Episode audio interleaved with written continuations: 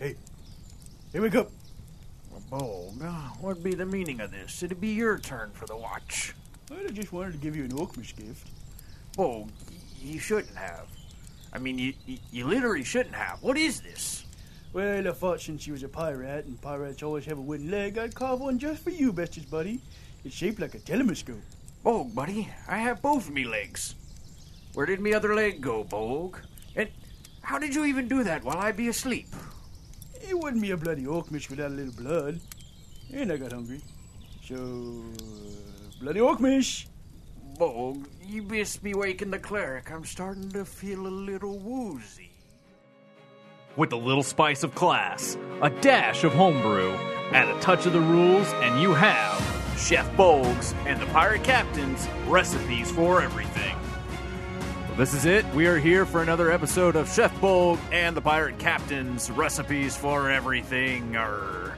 I be the Pirate Captain. With me, as always, is me bestest friend, Chef Bolg. Hi. And, and today we actually have a special guest. We're going to get to him in a second. I just want to make sure you're going to follow us here wherever you're listening to these podcasts. And then make sure you can email us at bolganpc at gmail.com. And now find us at our Facebook page.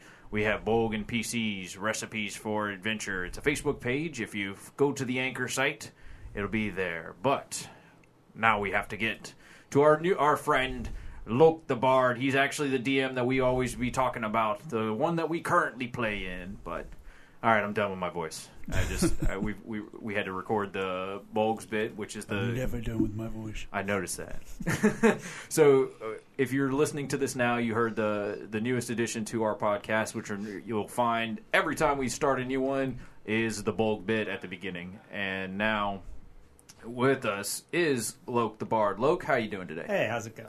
Yeah. You are the DM for the, the the most major campaigns that we play. Everything else is almost a one shot compared to what we play with you. Yours is an ongoing story that we have been playing for how many years now? Of three or four? It's been a while. Yeah. Yeah, it's, it, About three. Uh, yeah, three. it, it's the it's the seventh sub campaign. seventh sub campaign. And Yeah. the and the thing I like about it when I talk to other people is that I is the fact that we are actually continuing on with one world. All the changes that we have done to one world stay there. We've actually met, you know, our future children as uh, not uh, our future descendants, I guess, in later campaigns. Not obviously who we are then, but you know, I, a couple of my characters have made uh, have had children apparently, and they kind of go on it forward. So it's actually one of the things that I've uh, highly enjoyed about your uh, how you choose the DM. Yeah, actions have consequences. I mean, Yeah, yeah, and th- you think about it. If you are in a campaign with a character who reaches that pinnacle, that you know level twenty, that that top tier of play, they should be affecting the history of the world that they're in. I mean, because that by that time they're in that cosmic scale of epic hero, Yeah, not just the local regional town, but yeah, they're, actually they're helping the universe by that point. and that's eh, eh, when we go out and granted i don't think we've actually made it to level 20 have we ever made it to level 20 yeah, we have. Two, two, I think, of the so but we get up there and we you know we fought We've almost fought like we actually we fought gods we haven't actually uh, just dealt with like demigods and stuff like that we've created gods I think that's the plan. A little bit later on, fighting a god. I'm telling you man i think i think there's a there's a really good idea for how this all, all should end one day when when Loke is done at everything, he's going to come back in and say, "Okay, you guys are all the gods now. Goodbye." And or that, or just make us fight like some like giant Warforged creation machine. The Tarrasque army. Yeah, Well, Tarrasque well, armor. That's the beauty of time travel. You send them back in time, let them blow up the world, and all that gets erased. I mean, we've done that twice now. anyway, but I, your your story, your setting has always been entertaining. It's obviously that's why you're the main DM for all our adventures. That why why we keep coming back and choosing you. It's actually one reason why we kind of reached out to you to be the first guest of Bolgan PC's uh, recipes for everything. I think you as uh, and you're a pretty good player too. Like in the times that I've gotten to be a DM for you and or just play alongside you, you actually t- take your favorite aspect of the player, how they how they play in your campaign, and then you play if it's their one shot or their campaign. You take that aspect and you send it back to them, like kind of like a, a, a mirror effect to them. It's entertaining. Yeah, I I always try to DM where I am giving the player what I would want. So if you're giving me back that, I'm assuming that's what you want as the DM. so I'll turn it back on you. Okay. So I have a question for you as a DM, and this was like in our first podcast. I think this was like our biggest discussion. Do we, as DMs, do we create for the player, or does the player create for us? Well, the way I do things, I, I just do a framework. I don't provide a, the actual story and the drama. That all comes from the players, Right. and that comes from your backstories. So You are really good about incorporating Yeah. our backstories into stuff. I think in our when we were supposed to have like the evil campaign when we were in that like small town. Um, you were like, I had two bars, and you pretty much made one of my bars. Thank you. it wasn't like a very fun thank you. It was like th- curse you for doing what you did, but Well, I mean that, that's that's what the purpose of the backstory is. Is and and if if you go with the what we did in the zero session was said we're going to go ahead and you're all going to be in this location to start the campaign at level one, and I give you total freedom. This is what the thought is.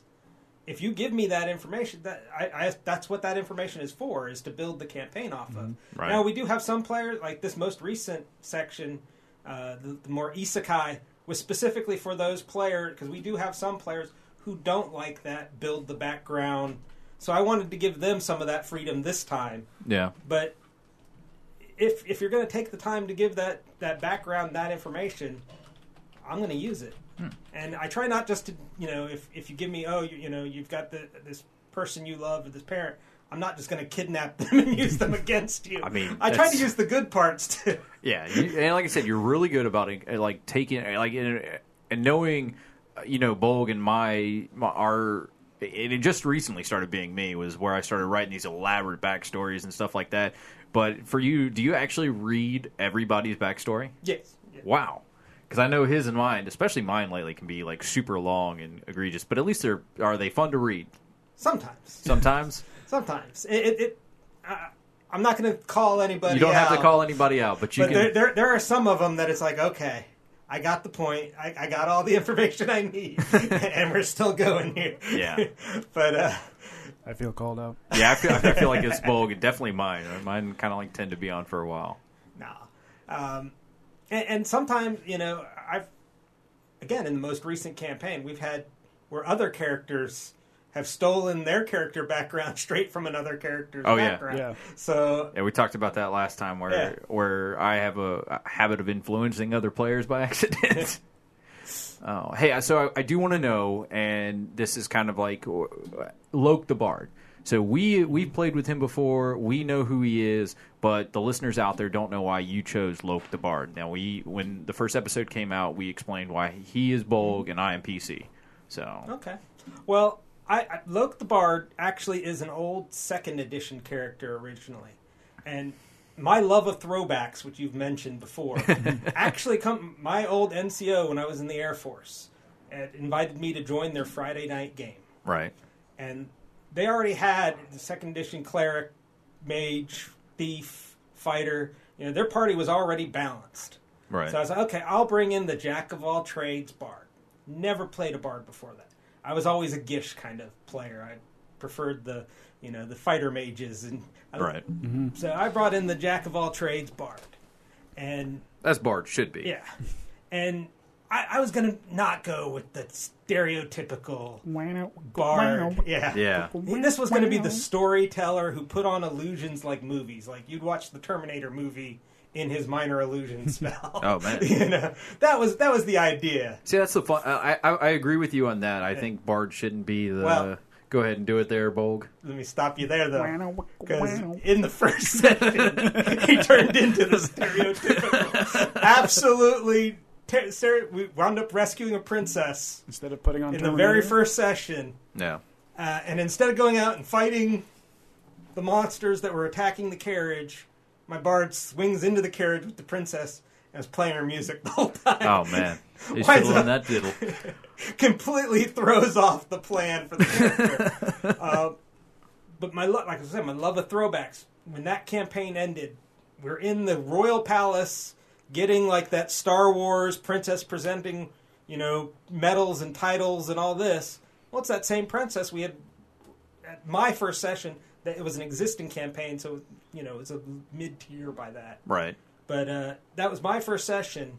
That princess, instead of giving me the lands and titles and all that, basically made me the prince consort Oh man. and took me, you know, and, and it's like, look, you seduced her. She loved it. Come to find out, that character, that princess character, was my DM's daughter's character in a separate campaign. and when he had told her about the rescue and how it, she became obsessed with my bard.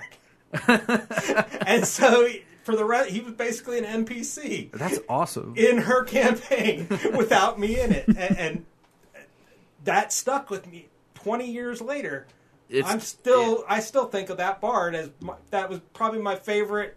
You know, as one of your favorite characters of Yeah. all time. It, it, it, like I said, you've recreated him because I know we've played with this bard before, and it's entertaining to see your throwbacks with it. yeah, and he also like influences other like my uh, my pirate, the the crazy uh, Yeah. uh, arcane trickster, is heavily influenced by him.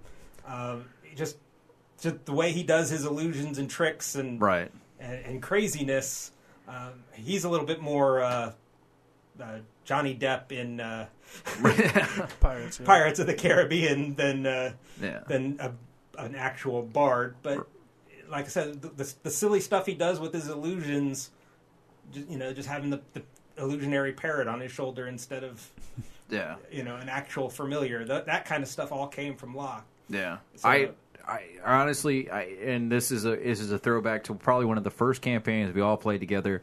Uh, the reason PC came about the old pirate captain, and I, I don't even remember his name, but the, you're the reason that I call him the pirate captain. So if anybody wonders why I don't actually have a name for uh, for my pirate captain, is because of you, because you have always called my characters by kind of like their role that they, you would see them as. There's been like the samurai, there's the demon child, there's all these other ones, and that's why I call them. But when I created the pirate captain, I was thinking back to the one, the ever so famous Dick Face Pirates, and having you here. And I didn't think about this. There's other things I do want to get to. Uh, you guys heard in the promo with hallucinatory terrain.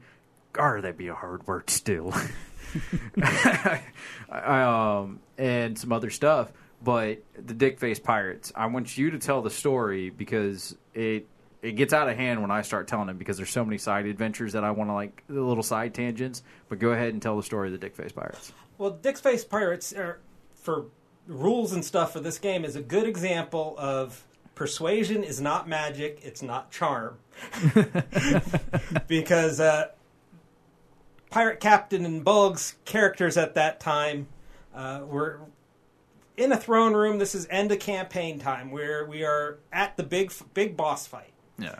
and they just and and actually pirate captain and another player uh, had decided they were going to convince one of the royal guards of uh, this king that they were fighting to switch sides to them and, and they kept rolling and trying and it's like it's not working this even if you rolled a natural 20 it ain't going to work. this ain't you know no matter what your persuasion is uh, so they wind up having the big fight and somehow this royal guard winds up knocked out rather than dead. And so they stuff this royal guard with all the loot and treasure that they're getting out of this throne room as they're escaping and drag his unconscious body with them as they escape the scene. Um, as they're escaping, a big red dragon swoops in, and there's supposed to be the big final confrontation.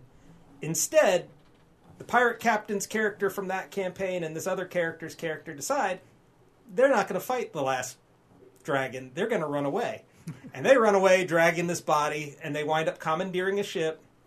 Which I want to go on to the ship re- real quick. Mm-hmm. When we did that ship fight, uh, the fancy footwork that is the swashbuckler is probably one of my favorite rogues. Not only just because it's very piratical themed, but because of the fact that I survived that fight with one HP and commandeered that ship. Yeah, and in their defense, the reason they were running away from the dragon, they got pretty beat up in the throne room. they were they were already hurt, and they're commandeering this ship. And basically, he fought the pirate or the the captain of that ship for the right to command that ship, and the other character decided he was going to be the first mate because the character had a, a background of being a pirate, just like the pirate captain. yeah. Uh, and so they commandeer the ship. They take the ship, and they've taken this royal guard with them. And while he's knocked out, they tattooed a penis on his face, and basically he was their hostage and took off with this this. he was a family man, Yeah. and now we have him. He's ours. And so you know, Dread Pirate Robert style from uh, the Princess, Princess Bride. Bride. Uh, eventually, they retire from pirating and give this guy their pirate ship uh, after having become friends with him over the years because this, this is after the campaign ends. And you know, we do kind of a postscript in our when we do a section. And so the campaign has ended. They give this guy the control of the ship, and he is the new pirate captain. And you know, he's still pissed about the fact that they da- tattooed a penis on his face. so he's like, if the captain's got to have a penis tattoo on his face, the whole crew, everybody, is getting penis tattoos on their face. And thus was born the dick face pirates, the most feared pirates of the sea, because they all come in with giant tattoos on their face of genitalia. Oh man, I, I figured it would be a great time to tell that story just because of that. Yeah. But, but you know, it, when and I think in the next campaign, I was very much looking forward to getting there, but I don't think we ever ran close enough to the sea. And then I think the next one, then we were constantly on the sea, but we had messed up time so bad. So And we almost had the dick chest pirates with my uh, my uh, centaur. yeah, you can't you can't really recreate that without me and the other player. Yeah, like they- that was Well, apparently he turned a corner and Yeah, in, died. in a later campaign, they time traveled and changed history enough that they reset the timeline and erased the dick face pirates. So they intentionally tried to recreate them. When they you try to intentionally do th- stuff like that, it never works out no, quite the same. no, because that was me and the other player uh, just completely going in and I work well. And one of our other play, uh, one of our other friends says I, I that something I've done well is if Bolg and I have a, a shared backstory, our backstories work well together. Like I will play into it. And that's something that me and the other player did really well. It's like, all right, cool. What are we going to do? How are we going to do it together? All right, let's roll. And we worked it out. And then, like I said, we commandeered the ship and took on, and then we just let it roll from there. And that was the end of it. That was, I think, there was still like thirty or forty minutes left while they were fighting the dragon, and we had already set sail and ran off. Yeah. So, I do want to get into uh, the hallucinatory terrain. I, got, I can say it once now without, and I, I tried so many times in the promo. I was like, ah, that'd be a hard word. So that's why I left that bit in there because I couldn't say it. It took me like five or six times trying to say it.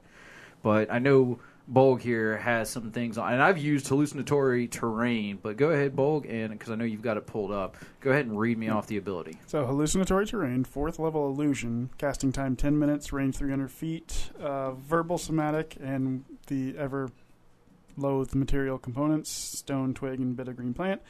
Duration lasts 24 hours. Uh, you make natural terrain in a 150 foot cube and range look, sound, and smell like some other sort of natural terrain.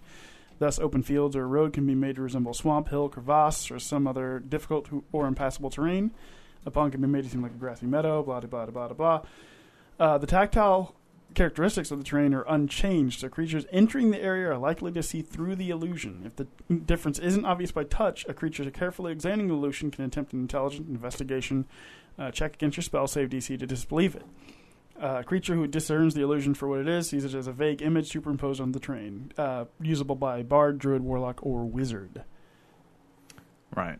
So, uh, I've used this spell before, and I think it's really good, uh, especially if you're less combat orientated. And I've cr- tried creating characters. Uh, we have some players that play in this campaign that are very.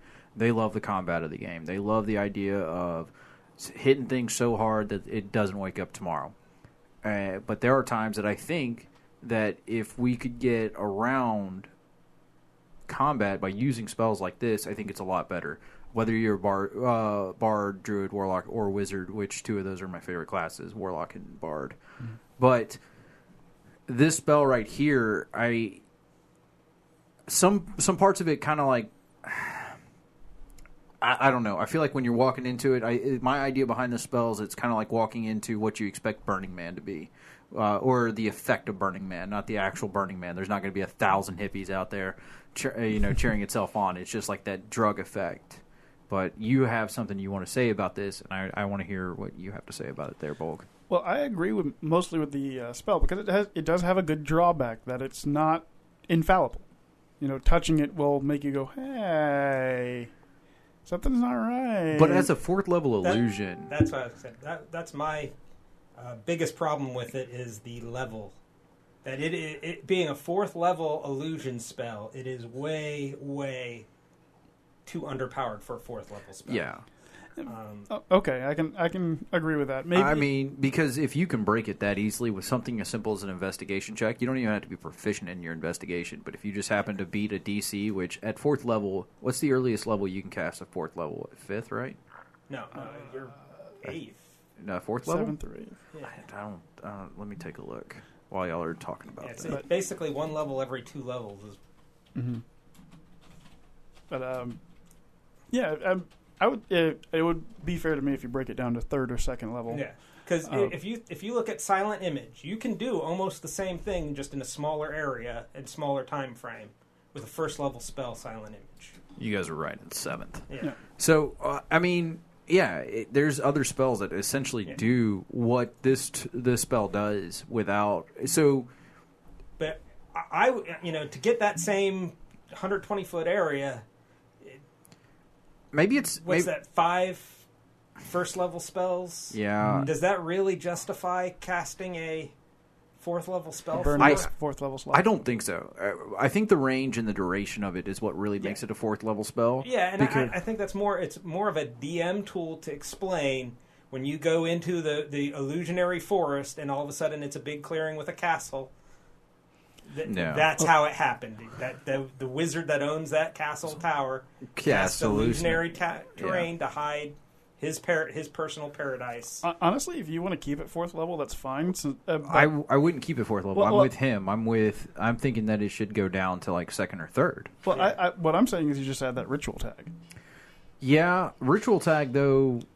We And talked about this. Yeah. We talked. We, we talked about this last week. I think. Uh, you know, material components and stuff like that.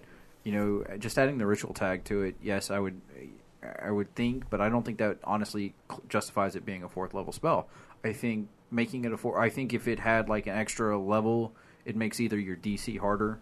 Uh, it gives like a uh, gives you a proficiency uh, or a disadvantage uh, or something like that to make that spell worth being cast at a higher level. Uh, I just don't see it ever actually truly being a fourth level spell with how easy it is to break. Because most Yeah. people have a good investigation skill. Yeah, and i if if it's a fourth level spell, you should be able to touch it, feel it, smell it.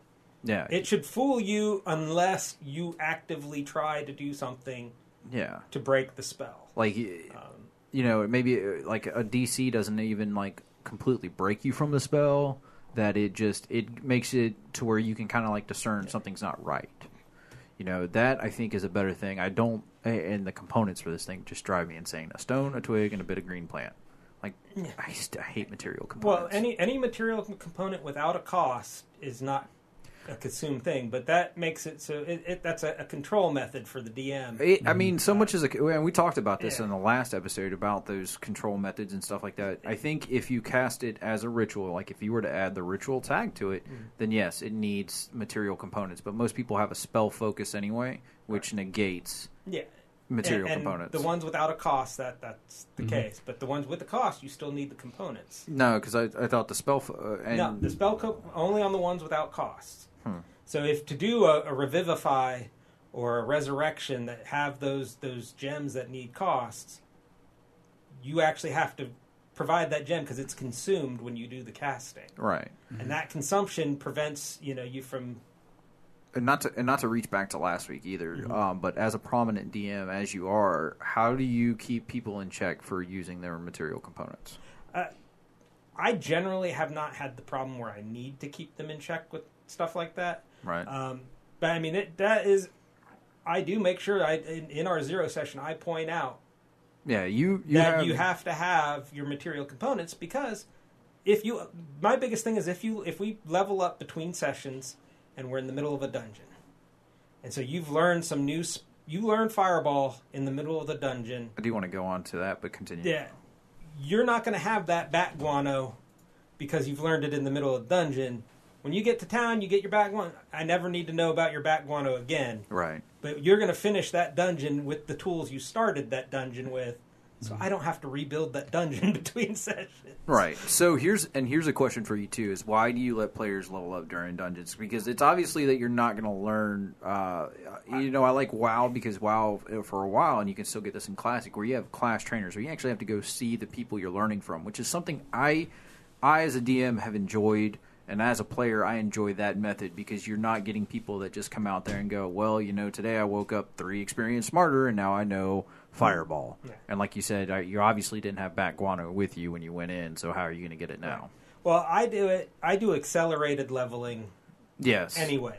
Um, I, I, I plan my campaigns to be 20 sessions, one level per session. Right. Um, you have to reach the goal. It's kind of a hybrid milestone and combat experience uh, system I use to make sure, you know, if, if your guys are just shopping for the whole session, you're not going to level that session. Right. Yeah. Um, but as long as you meet all the, the criteria that to hit my benchmarks for that session, we're going to level that session because at that pace, that is without missing a week. That is a six month campaign. okay. Yeah. That is a good stable time frame for a campaign. Realistic with people's real lives because you, you know like we haven't played in what three weeks, Yeah. four weeks, Three, 'cause of the almost a month. Yeah. Uh, you know, with real lives, that six months is actually going to be closer to seven or eight.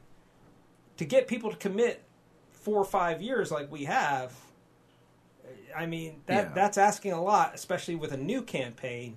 Right. This, and, and you get tired of you know playing that same character every week. You want that that variety. Right. So I see six months to a year as the ideal length of time to play a single character. Um, the, and, and of course, if you don't like that character, a year is too long. If you love that character, it's not long enough. Oh yeah. I have We- no idea you- what you mean. That's where, you- that's That's where you where get we get- remakes Constant. constantly. But Yeah. and that's how in three four years we've got seven campaigns. We've where, had we've had a good plethora of characters. Yeah. Mhm. Yeah, whereas you know, in if you watch the the online streaming ones, that you know it takes them three years to get to level twenty. W- most people would never fin. I mean, people get jobs, people have kids, things. Yeah. Things Take- come up. You know, new players, old players leave, new players come in. To to actually realistically expect a campaign to go that long, a single campaign with the same characters when it's not your job, that that's a big expectation Right. and, and it's a mm-hmm. bar to entry for new. Like, you know, if, if we had the open slots at our table right now, and somebody wanted a new character to come, a new player to come in, you know, if we've been playing for two years to get to level ten, and for them to start fresh with a level ten character, Yeah. and expect to go another two years, that that that's a bar to entry to that new player. You are very welcoming to new players and stuff like that. That is something uh, that other DMs uh, that I've been with that have not been as accepting. But you seem to be able to rope people in and grab them and say, "All right, hey, you're going to be a part of this campaign. Here, here's where they're at."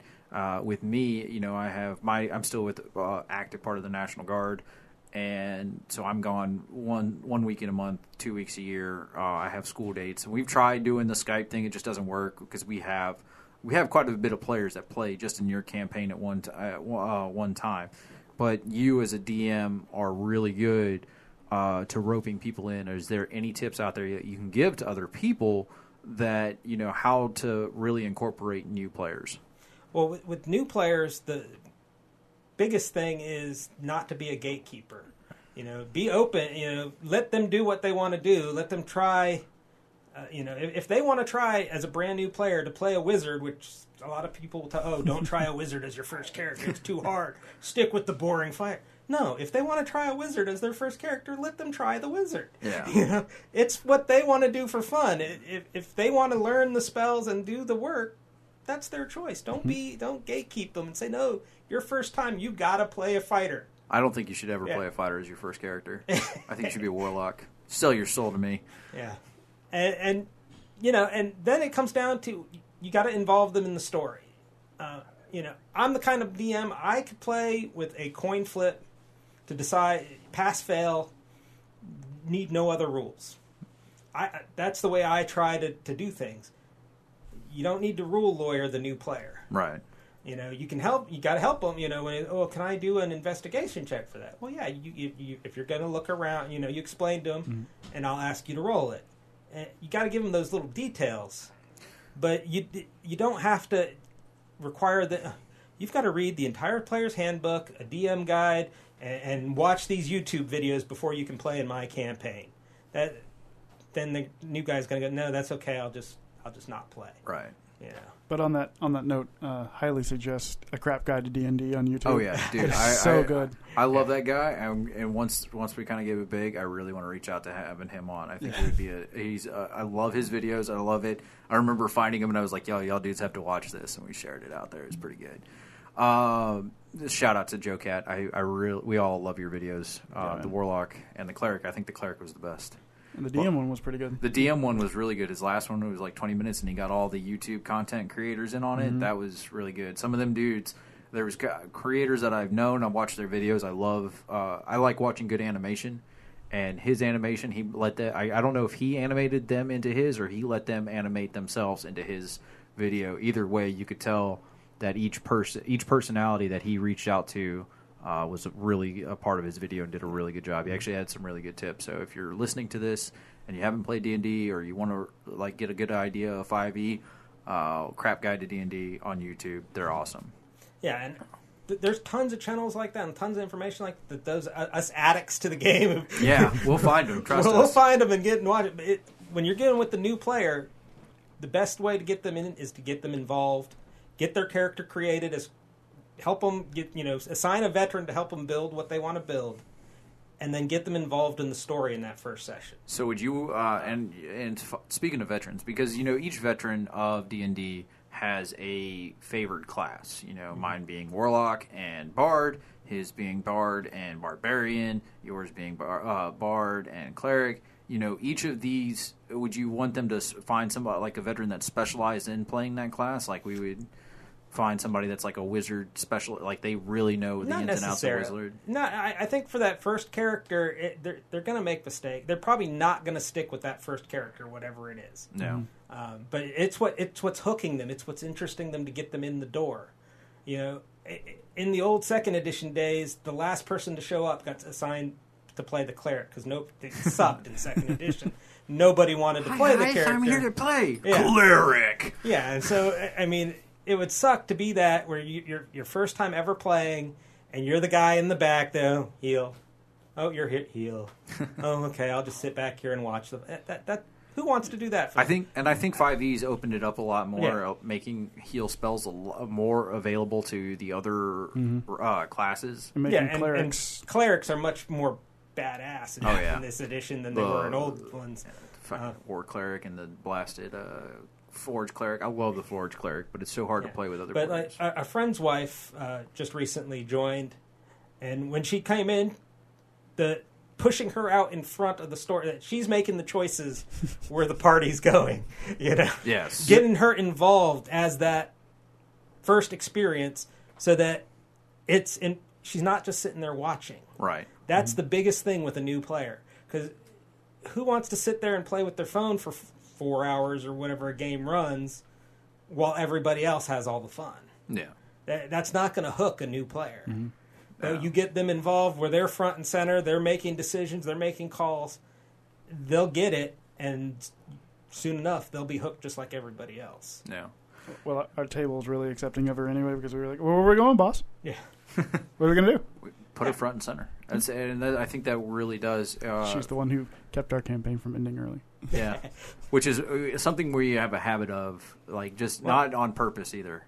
So Yeah. you mentioned something earlier that I think is a big problem, uh, and it happens in everybody's uh, campaigns, no matter where you go, and it's the rules lawyers.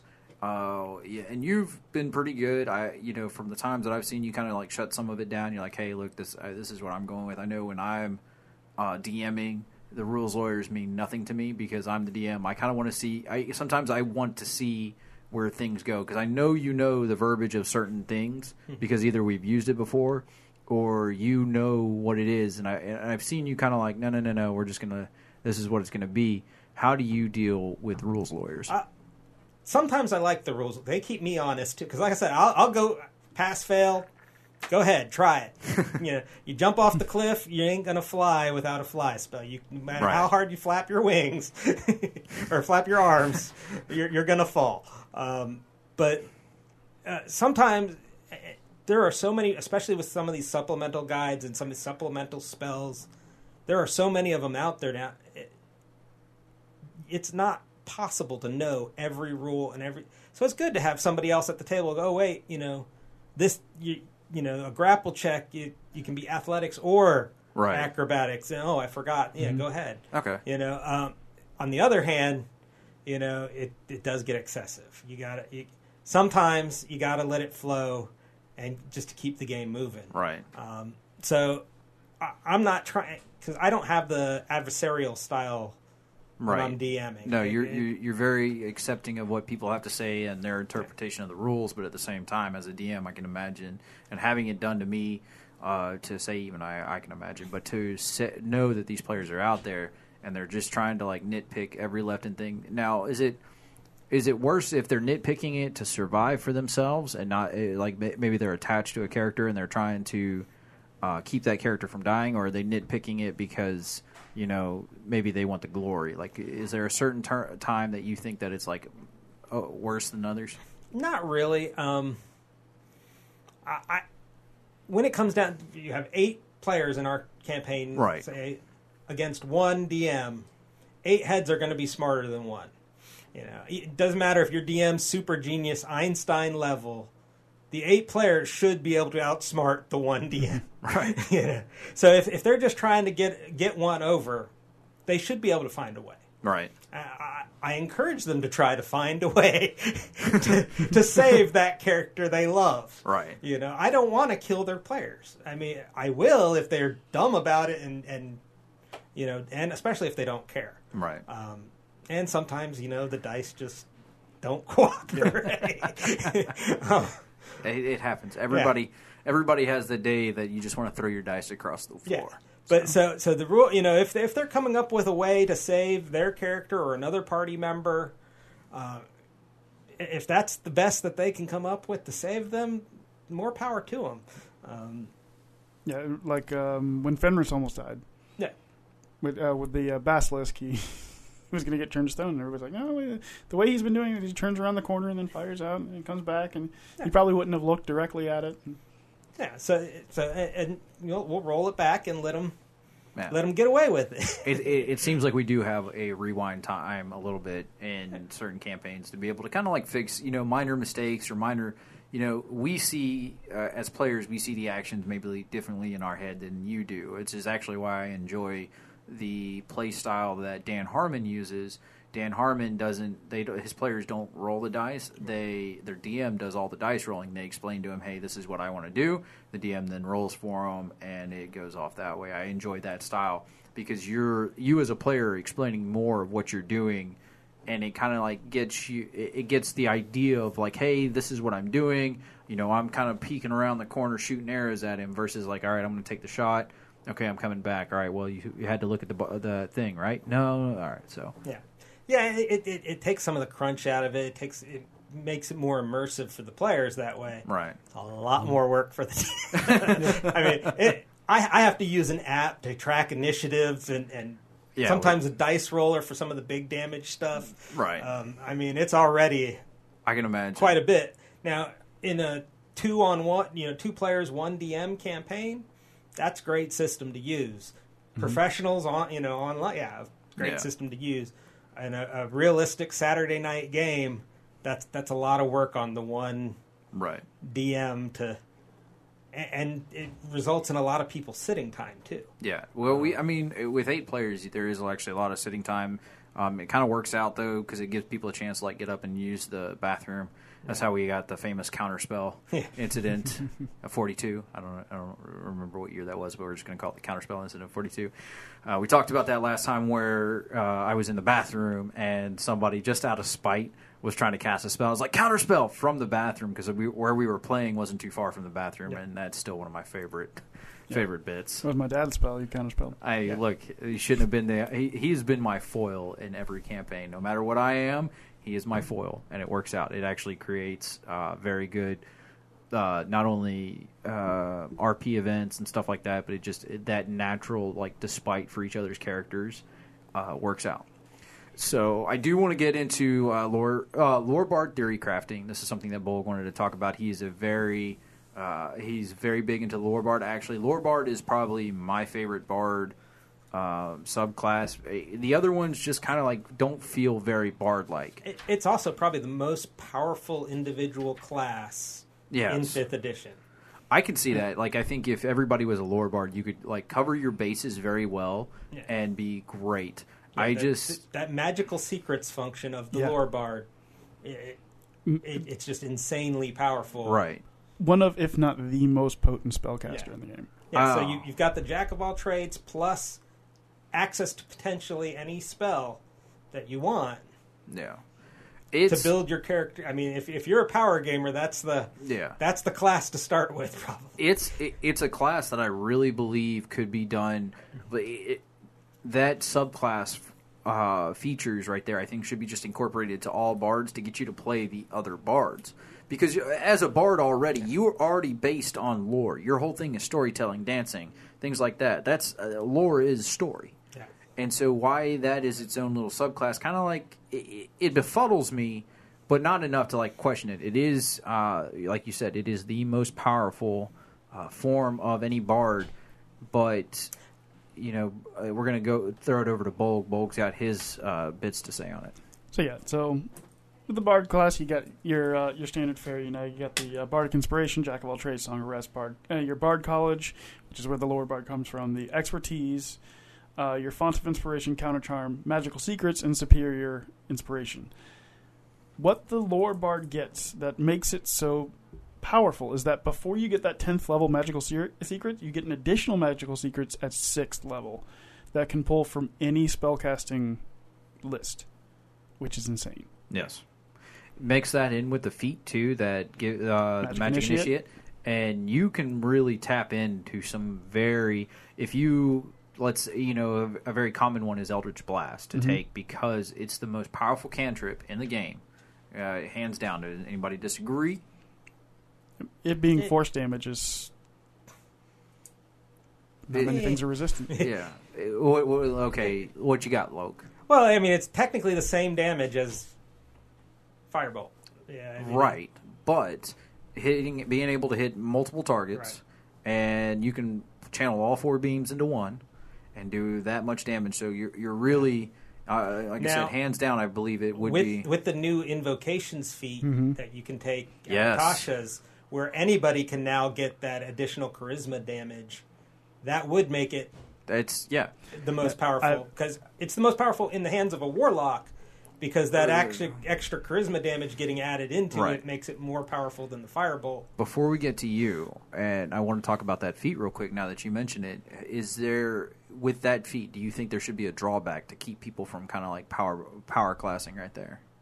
I mean, you, you are giving up your ASI, your your feat for that. That I mean, some of the feats are pretty broken in general, Right. Mm-hmm. um, and that you're only getting the one, and you can't take anything that requires a prereq with it. Okay. So there are, I mean, there are some very built-in mechanical Okay. So there's fail saves. limits to Yeah. keep. Yeah, you, you can't take the the tenth, the one that you have to be tenth level to take.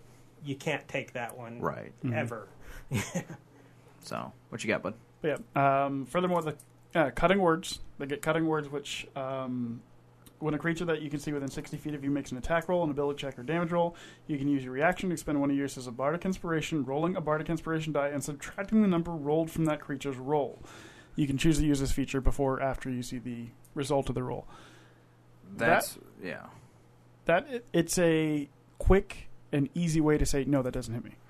Not only that, I think I I think we actually turned it into. It was when I played my last lore bard, which was the Warforged. Uh, we actually came up with a, another use for it that I thought was really good. Uh, and because you were the DM at the time and it, you okayed it, and I think it worked out, was that we could actually use cutting words to negate uh, the critical die. It's sti- it was a, still a hit, but it wasn't a critical hit. You- It still would take you would take damage. You just wouldn't be like knocked silly or have a chance of losing your head. Yeah, but that's the DM's call. But yeah, I would absolutely allow it. It's like, okay, I'm going to use cutting words to reduce that from a crit to a natural hit. Yeah. Right. Yeah, and and we're going to talk about homebrewing stuff later and Yep. the consequences of that. Mhm. But uh, you know the my the way I do crits, you need that. Yeah. I, I make my crits quite a bit more Yeah. brutal than the. Would you be okay for us to put your crit chart up on our on our Facebook page, Bogan PCs, recipes for adventure or recipes for Yeah, everything? yeah, yeah, that's fine. Okay. Um, but So- uh, uh, but that is one of those things where yeah, you, you know, if you're if you're doing that severe amount of damage, sometimes you need that count, counter Yeah. to prevent that from instant killing. Yeah. So anyway, as you were saying, Bolg. So, and then the last thing that the lore bard gets, which I have abused so much, especially in the campaign that we did uh, where I was playing Elia, my my uh, favorite type of bard, which is Tiefling bard, Right. um, which is peerless skill. Starting at 14th level, when you make an ability check, you can spend one UC bardic inspiration die. Roll the bardic inspiration die and add that number rolled to your ability check. You can choose to do so after you roll the die of the ability check, but before the DM tells you whether you succeed or fail. I had a very broken, broken performance skill. Plus, with expertise, you double your um, proficiency score on that, Right. and then you add another die on top. I was getting scores in the 30s for Right. performance. But I think, and that goes to kind of like what he was saying when we were talking about the dick face pirates, where you know just because you get it doesn't mean it works. Right. Yeah, you, yeah, it, it feels like it works, but I think eh, you know Loke said it the best. Just because you're getting like a score in the thirty doesn't like what does that Yeah. truly mean? Yeah, it's got to be. It's got to be possible. It- proficiency skills are not magic. You don't a level of success, no matter how hard you high you roll on an athletics check. A dwarf is not going to start flying by flapping its arms. no matter how hard he flaps his arms, he's not going to start flying because he's got a thirty athletics. Right. Um, so it's got to be something within the realm of possibility, and then it, you know, you set the difficulty for that. If it's not possible, then you can't roll infinity. Right. Yeah, but but when when all you're doing is going into a town and saying, okay, I'm going to set up in the middle of the town square, get as many people around as I possibly can, and then tell a story, Yeah. and try and make money. That thirty, you're telling one of the best stories that's ever been told. Everybody's going to be throwing their money at you, whatever they have. I mean, Yeah, but if you're in a poor small town and they have nothing. coppers, Yeah, they're probably you're not going to throw as much copper as you can get, get. yeah, you'll, you'll get a couple maybe coppers, not even but maybe not even get their copper because they, their fact that it is a poor town and they need that money for taxes and things like Yeah. that. Yeah, but you so- could also get favors and other things. I, I abused this in that campaign because I would go into town, and this guy had very rich locales. I think there's only one other character I've had that made that much money, and that was in your campaign. That was um, Fenris, because he was able to build a small town. Well, this character, she made a lot of money, but uh, not quite that much. Yeah, Yeah. It, I think that, and I think that was the one uh, when you're talking about Ellie. I think that was the one where we took all that gold from your pants. No, And no, no, that's- that, that was that was Lonnie, oh, that was Lonnie. Yeah. Okay. well, and- another and- tiefling bard. yeah, and then you got to think like a twentieth level bard would be the equivalent of a Hollywood movie star or a, a big name rock star, Yeah, pop star, raps or whatever you know coming in. in, in our modern world. They should be making millions of you know. Mhm. right. They should be rolling in the dough when they put on a show and big concert with thousands of people showing up. Yeah, but then when you got that But- one stalker who says, "Oh, I know this is you," you can roll your deception and have that that bardic inspiration say, "No, I'm Yeah. just, I'm just a lookalike. I'm her body double. Right. Sorry." Right. I I think bards and bards by themselves really are like the broken class. Like a lot of people want to you know reach out to other ones. I not that I have heard, but I know I've seen a couple like Reddit subs and stuff like that where they've talked about why other classes are superiorly broken. We had this one player that believed that the Blade Singer was the most broken class, and I was like, eh, not to AOE spells. You can't, you, unless you got some rogue in you or some monk in you. There's no way you're beating an AOE spell. The fire, the AOE of the fireball will kill you. Yeah, and, and it, there are combinations straight out of the PHB. You do a multi-class barbarian druid, you know, just enough to to get uh, the path of the the bear or totem, so you get all the the resistances while you're raging. and enough to shape do the path the shape ship to the moon, so you get Yeah. extra shape shifts, and, and you become an HP sponge. hmm Yeah. Which you know, if you're dying with that combination, your DM really don't like you because you're you're getting blasted by hundreds and hundreds of HP per, of damage. You've actually done some things that, and we've talked about this before in our previous podcast, where you've actually incorporated different rules to help uh, fight barbarians. Do you, you know, this will kind of leach into this homebrew thing. You know how, you know how we destroy each other's homebrews and stuff like that. Um, do you want to go over that? I think that's actually a really good point to make for anybody that may be listening. Is how you had to stop barbarians from running rampant. Well, yeah, and and you've mentioned in your previous podcasts about the the adjustment I made to fall damage. Mm-hmm. Was specifically we had a thing where we were sitting on a fifty foot wall of a castle. The enemy is approaching the gates. You know, it's going to take three rounds to run down the stairs and out the gate to go fight. The, you know, out on the field of battle. The barbarians are jumping off that fifty foot wall. And the cleric. Eh, eh. and the cleric. Yeah, because the fall damage was light enough, you know, it was 46 halved for a barbarian who's raging. yeah. You're lucky you get a 12 all sixes and you got 12 damage. Right. Uh, You know, if you're above 8th level That's as like- a that's barbarian, pittance, that's nothing. You know, and that's worth that's worth saving 3 rounds and getting into combat early. Yeah. Um, eh, but that is I mean, And that damage actually counts to keeping you raged for the next round. Right, and you're jumping off of a 50 foot wall. I mean, no matter how good of a, a warrior, barbarian, without some kind of a magical parachute or something to Yeah. to nobody's jumping off these 50 foot walls and hero landing it and going straight into combat with no Yeah, no side effects. no side effects. So I, that's why I, I felt it was necessary, and, you know, because it you'd mentioned it with the the character who the Aarakocra who could fly, picking people up and drop. Well, it really won't help with that as much, but it it could because it, him falling as well. yeah. Um, But it was really those those little unrealistic um, issues. Uh, now we, you'd mentioned my I was planning on making next campaign. We're making changes to the sharpshooter.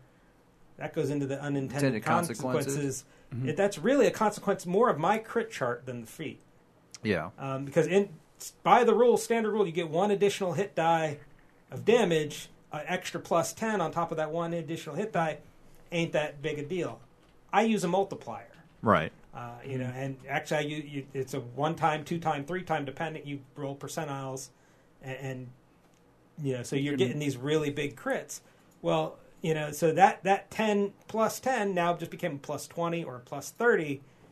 And you can one shot. Yeah, and all of lot a of sudden, on top of that, on top of your, you know, your proficiency mod and your Yeah.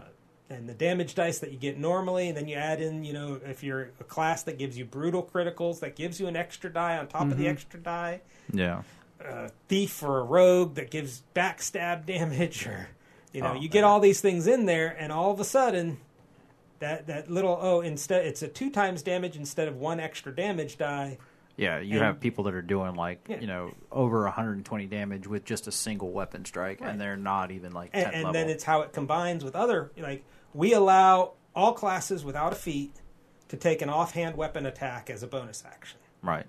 Um, that adds in that means most classes have potentially up to two attacks per turn times eight people i mean somebody's critting probably every two to three rounds Yeah. Yep. We we just have that kind of luck that it Yeah. sees, and just on the no law just of statist- averages. yeah law of averages when you have that many attacks happening with that many people somebody's critting every two to three rounds you go up against a solo boss with eight people somebody's critting that boss that boss ain't lasting more than a round or two right. And that, and then if nobody else gets a chance then on the boss, you know there are players who just have bad initiative rolls, and you know they don't even get a chance to fight in on the boss, and so they don't feel a part of the campaign. It really starts to task. You know they're asking themselves, "Why am I here?" And like you said, if it's a new player and they're not at the front of the combat and they're just getting like waylaid by everybody else, just doing immaculate things. Yeah, and so the intention is, you know, to be able to do more and hit harder to make it, you know, more exciting when you actually crit. Right. Yeah. You make it spectacular. Like it, you know, you're severing arms, you're breaking legs. 'Cause I, the chip chart has off. that kind of data into it. You Right. know, so if you're fighting one on one, and you, I don't know, if you've seen Braveheart where they chop the guy's leg Yeah. off in the middle of the battlefield.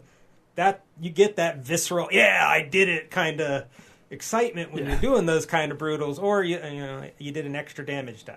But yeah, Right. I, have got the, the crit chart right here in front of me, and it's um, rolling percentiles. 1 to 35, you get an extra firm hit and do two times damage. 36 to 60, it's a good hit, and you do two times max damage, which is, with sharpshooter and those kind of things, is insane. Yeah. Yeah. Um, 61 to 75, it's two times max damage, and if not a body shot, because there's another chart that has a, a body, which we'll post it on the uh, on the Facebook page. Yeah. Uh, it's smashed, bruised, or otherwise disabled for short term, 1d4 rounds. 76 to 90 is three times dan- uh, damaged and not a body a body shot, broken, bashed, or otherwise disabled long term, 1d4 weeks without use unless restored. Then 91 to 100 is three times max damage, severed, removed, or otherwise lost, three times damage, failed save for system shock equals death. Yeah. So it could be an auto death hit. Yeah, and those I, honestly, I think certain certain of those should be immune to bosses. Kind of like you know, if you're playing video games, uh, you not like World of Warcraft is a great one. Not your your main bosses are usually immune to stuns. Well, and with with that chart, with one of the things he didn't read, wearing armor will lower that down one tier. Yes. All bosses wear armor, so that that highest one shot tier is not possible. Right. So, is there any like, and those are just you know those are the ones that we've talked about before. Like, there's other unintended consequences of your homebrew. Like, eh, can you name a few more? Oh, uh, well, uh, the we had to redo our grappling. Yes, yeah, the Uh, grapple check, I, which I think was needed because Yeah. it, because it got to a point that one person was just doing all the Right. combat, and, And, and and part of that was we had homebrewed because he had taken two or three separate feats that all gave him where he could carry things of a size larger than himself. right, we allowed him to grapple a size larger than you can technically grapple by the book. And that obviously isn't going to work. Uh, and after doing that for one campaign, we're like, okay, no, no more of that. Um, Especially when we started getting gen- generally, that's the way I'll do things, though, is, and another reason for my accelerated leveling shorter campaigns, I'll keep that rule for that whole campaign. because, you know, it stays. It like stays it, it till the end adds of to your campaign. PDF. And then next next time we start, everybody knows we're not doing it that way anymore. So that person who, if you can't, if you're the guy that found that loophole, that you get to take that full advantage of it for that one campaign. But then you come back, and, and next time we're not going to have all everybody taking mm-hmm. grapple and Right. wiping the floor with everything with that same move. It does, and it, it kind of kind of ruins it for other like not so much as ruins it, but it, may, it has to make you think outside the box because now if you wanted to create like a luchador style fighter or barbarian who just he's a he's a wrestler, uh, now you have to think extra outside the box. So it, it, that's an unintended consequence that you may have take you you busted an ability and now it's broken for anybody else. You kind of had like a path. Uh, I've said so in previous uh, episodes. Like I'm always three characters ahead. The character that I'm playing next has already been thought out through uh, three characters ago. You know, so um, if I had an idea for a luchador, I may now have to scrap that idea because of these, you know, unintended consequences. I think uh, it- yours isn't so much. Yours is a homebrew in the campaign setting, but not actually in the. You know, we very rarely do we we do published works, and Unearthed Arcana is about this far out as we we delve into. Uh, we usually have to have like a majority vote for any kind of special home brews, but it doesn't usually get voted in. Um, so we're good about that. But with this new with the new book, the Cauldron of Everything, you're actually there's a little bit more homebrew ability into it now because of how you can now create a pl- uh, your own race almost. Do you yeah? Do you foresee any issues moving forward with that? I really like the custom lineage actually. Yeah. Um, when I when I first saw it, I was like, oh, I, you know, it's it's two paragraphs. It's very small, very simple. So, oh, I, I, I thought I, I was expecting like a whole section with point tables, how you're buying these different abilities, right. and and they've made it so streamlined and so simple. I love it. Yeah. I mean, because you can get the Dragonborn with dark vision that you've always that wanted. you've always wanted using their system. I can finally be a panda bard. You could I'm finally gonna be a panda bard. Uh, you can, and, and it it keeps the balance. Uh, and it's a simple. fo- It's simple. That Right. that is the best part about it. Is how easy that is. I, I think uh, Tasha's Cauldron of Everything uh, definitely made it simplified and streamlined a lot of processes. It, uh, that book is uh, after Xanathar's is my favorite book. I still love Xanathar's. I thought Xanathar's actually added a lot of good stuff, and it kind of like tuned in a couple of the things that it needed to be tuned. But I really love uh, the Cauldron because of how streamlined and simple everything it is. yeah, it's so simple that you can a- end their current campaign at level fourteen now. Yeah. Seventh level spell that will completely end your quest to get home Ah man, to your home world from the isekai adventure. yeah, I, I I think that there's uh, with homebrews and stuff like that with homebrew campaigns because mo- like we do play the modules. Uh, next month we actually have a one of our guests for our later episode is actually going to be somebody who's running uh, Wildemount, and we're going to get their take on it. Uh, a little promo for next month, but uh, we for the most part definitely run uh, the we run homebrews. And so it gives us honestly it gives us a chance to like play test some really good stuff and kind of figure out what does and doesn't work with these unintended consequences you know. What what does this create?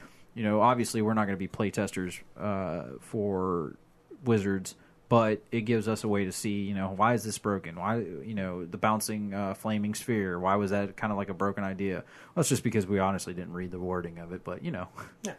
Yeah, the fact that you have to cast it in an open space, so you're not getting double damage in every turn. yeah, just yeah, just because it just expands there, Yeah. I, which you know, hey, let it be, let it expand there.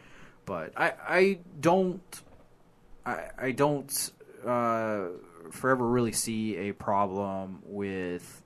Um, I, I, I, there are too many unintended consequences. I don't think that we could ever get them all over in one thing. But it's very much for so whenever you're doing this, you have to think about those and you have to be ready to either adjust. Have you ever just wanted to make like adjustments on the fly? Uh, in the early campaigns, when we were same with not just the bouncing spear, but the spirit guardians Yes. was being misused because again, it was misread. Um, that one was driving me nuts because we had a couple different people who had the spell who were stacking it in certain ways and, and again we were not doing it the open area so that they would walk up with it and walk back with it hmm Hit it multiple times around. hit, hitting multiple No. times around with the spell Uh, and it was it was aggravating me because it was like How do the- you combat you, it? You couldn't combat it the way they, and it really came down. That wasn't a homebrew brew rule. We had misread the spell, Right.